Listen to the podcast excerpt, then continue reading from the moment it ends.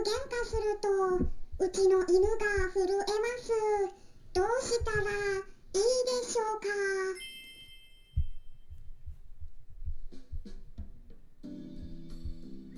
か？こんにちは。サラホリスティックアニマルクリニックのホリスティック獣医サラです。本ラジオ番組ではペットの一般的な健康に関するお話だけでなくホリスティックケアや地球環境そして私が日頃感じていることや気づきなども含めて様々な内容でイギリスからお届けしております。はい。1月23日は何の日でしたでしょうか？はい。あれ？覚えてます？はい。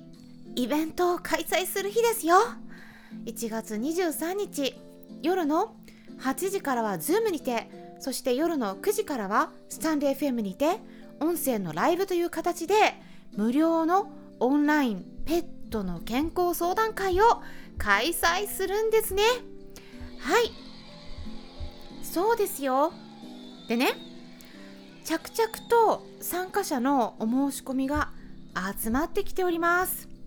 まあ、これは新年の感謝企画っていうことで特別なイベントになっておりますので今がチャンスです、まあ、例えば何かかかりつけの先生に相談したくても相談しづらいなと思っていることとか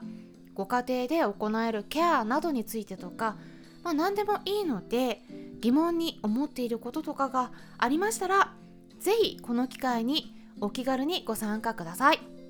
まあ、興味のある方はぜひですね概要欄の方にいろいろとお申し込みとか直接質問も入力できるフォーム付きのウェブサイトの URL を載せておきますのでぜひチェックしていただければと思います。さてですねちょっと最近は重い話が続いたので今回はゆるーくお話ししていきたいなと思います、まあ、皆さんは夫婦喧嘩もしくはパートナーさんとの喧嘩とかまあ、ご家族内での喧嘩とかありますか？飼い主さんからのご相談をお伺いしている中で、時々ご家族の間で関係がうまくいっていないとかあって、まあ、そういったことがペットに負担を与えてしまっているのではないかと、まあ、そういうお悩みを伺うこともあるんですね。でそれでこの辺りはですね結構影響あると思います。まあ、うん、特に猫ちゃんよりもワンちゃんの方が影響を受けやすい印象がありますね。まあ、猫ちゃんの場合はですね、まあ、その子それぞれの性格にもよるかなとは思うんですけれども、まあ、飼い主さんに問題が起きていたとしてもね、うん、結構なんか基本的にはあなたはあなた私は私といった感じでマイペースな子が多い印象があります。ただワンちゃんの場合はもっと飼い主さんの問題を一緒に乗り越えようとする子が多いかなと思うんですね。まあこの辺りはですね例えばワンちゃんだったら一緒にアジリティやったり競技会に出たり飼い主さんと一緒に何かを成し遂げようとしてくれる子多いですよね。うん、一緒に何かをする。でも猫ちゃんの場合ってうんそういう子もいるんだけどやっぱ少ないと思うんですね。だからワンちゃんと猫ちゃんって本当に心も体も全く違う生き物だなっていうふうには感じているんですね。ただ、まあ、夫婦で大喧嘩をしたりとかして怒鳴ったりすることがあるとやっぱり音にびっくりして震え出すワンちゃんとか、まあ、猫ちゃんも隠れちゃったりとかするみたいなんですね。ワンちゃんだったら、うんあのね、なんかその子が怒られているわけでもないのになんかまるでね自分が怒られていると怒鳴られているとこう勘違いしてしまうんですよね。まあ、そういったさまざまなことをお伺いしている場合はペットといっても本当になんか子供のようでねペットの前では、まあ、できるだけ夫婦喧嘩とかはしない方がいいんですよっていうふうに私はお伝えしています。それで、まあ、ちなみにですね、うん、あの私の場合はどうか言いますと私はあの結婚してから今年で、うん、5年目になるんですけれどもまあうちねあんま喧嘩ってほとんどないんですね国際結婚なんだけど、まあ、だからかもしれないんですけどまあお互いねこう今まで生きてきた環境とか触れてきた文化がまるで違うのでもうね合わせようとしないんですね。もう違う点ってもうたくさんあるんでただあのまあ時にはねそこから不満が出ることもあります、まあ、例えば あの主人は医者なのに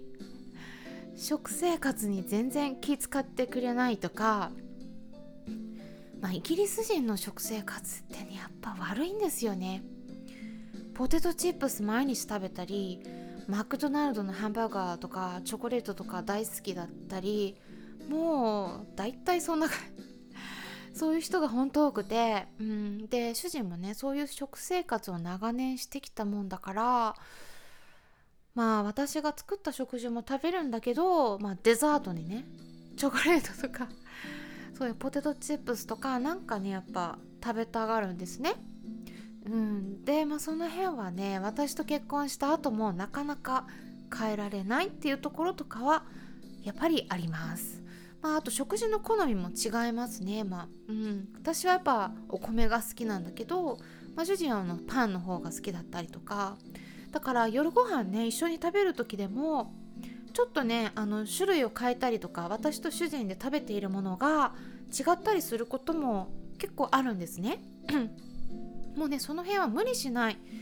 こうなんだろう縛りを作っちゃうと結構お互いきつくなっちゃうんでもうそこはね無理しないのが一番だなと思っててだから同じ食事を食べなければならないとか、まあ、そういうねルールを作っちゃうと本当きつくなっちゃうんでもううちはねそういうのは何もなくて、うん、だからこそ、まあ、うまくいってるのかもしれないと感じているところですかね。うんまあ、最近イギリスではあと新型コロナウイルスの感染者がすごい勢いで増えてしまってるんでもう病院がねパンク状態ででしかもね病院で働いているお医者さんとか看護師さんも感染してしまってで働けない人たちが増えちゃってるんでもうねうちの主人は早くワクチンを打ちたくてしょうがないんですよ。で私にもねワクチンを打たせようとするんですね。でもねそこは私違うんですよ。私はまあ医者の家族っていうことで優先してもらえるらしいんですけどあそれはもうちょっといいよって打たないよってね話してたりとかまあやっぱりね夫婦でも意見が合わないことってたくさんね皆さんもどうですか？あると思うんですよ。でそんな時にどうしているか言いますとできるだけ不満とか怒りを溜め込まないことですね。だからうちもまあそんな喧嘩ないんだけどでも不満とかゼロって言ったらまあそんなことはないと思うんでそれはお互いお互いそうだと思うんですね。うん、でもねこう、まあ、怒りがね例えば、まあ、込み上げてきたら、まあ、その時は何もね言わないでもう寝てしまうのがいいんですよ。うん、で目が覚めたらね忘れちゃってるかもしれないんですけどまあね絶対に同じようなことが繰り返されたりするんで、まあ、そこはね忘れないようにして起きたらあのまあで時間を置いてちょっと気持ちを落ち着けてからで相手の様子を見て話を聞いてくれそうなタイミングで自分の気持ちを冷静に伝えるようにしています。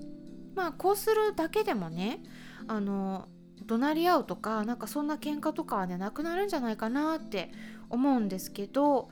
いかがでしょうかね。うんまあ、怒りがね出た時にその怒りに任せて話すのではなくてその時はね一旦保留にした方がいいです。うん、でそれで、まあ、1日とかいろいろちょっと考えて話すことをねまとめてみてから、まあ、相手にもね受け入れられる体制が整っている時に、まあ、それを見計らって話すのがいいんじゃないかなと思います例えばですね相手が仕事で疲れて帰ってきた時とかにまあそういった不満を伝えるのはねあんまりいいタイミングではないですよね。よく海外でもね一般的に言われているのは夜に話し合いをするのはあんまり良くないよっていうことなんです。夜って頭の思考力も落ちているし夜にねそういったなんか話し合いみたいなのし始めると結構ね脳が活性化されてしまって寝る体勢に入らなくなってしまったりということもあるんですね。うん、であとね気持ちもね夜沈みやすいって言われてます。だからあんまりねこうポジティブに話し合うことがしづらくなっちゃうんですね。ですぐに解決できればいいんだけれどもなんかね意外に平行線になっちゃって話し合いが長引いちゃうとこう睡眠時間も削られちゃうかもしれないですよね。まあ、そういったいろんな可能性を考えていた時には話し合いするのは朝とかお昼ぐらいがおすすめです。まあ、こうやって私の方ではねこう今もねあの夫婦関係うまくいってるようにお話ししてるんですけどね昔は私もこんな風にはできなかったです